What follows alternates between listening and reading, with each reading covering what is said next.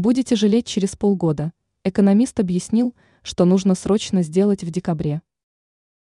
Экономист Михаил Делягин посоветовал россиянам срочно избавляться от накопленных долговых обязательств.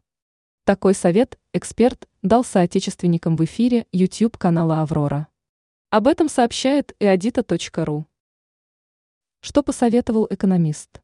По мнению Делягина, избавление от накопленных долговых обязательств должно стать главным приоритетом российских граждан на ближайшие месяцы.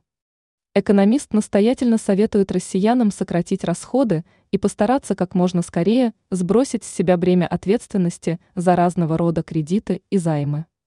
Те, кто не захочет начать закрывать кредиты уже с декабря, предупредил Делягин, сильно пожалеют об этом через полгода, когда деньги будут в еще большем дефиците из-за ужесточения денежно-кредитной политики.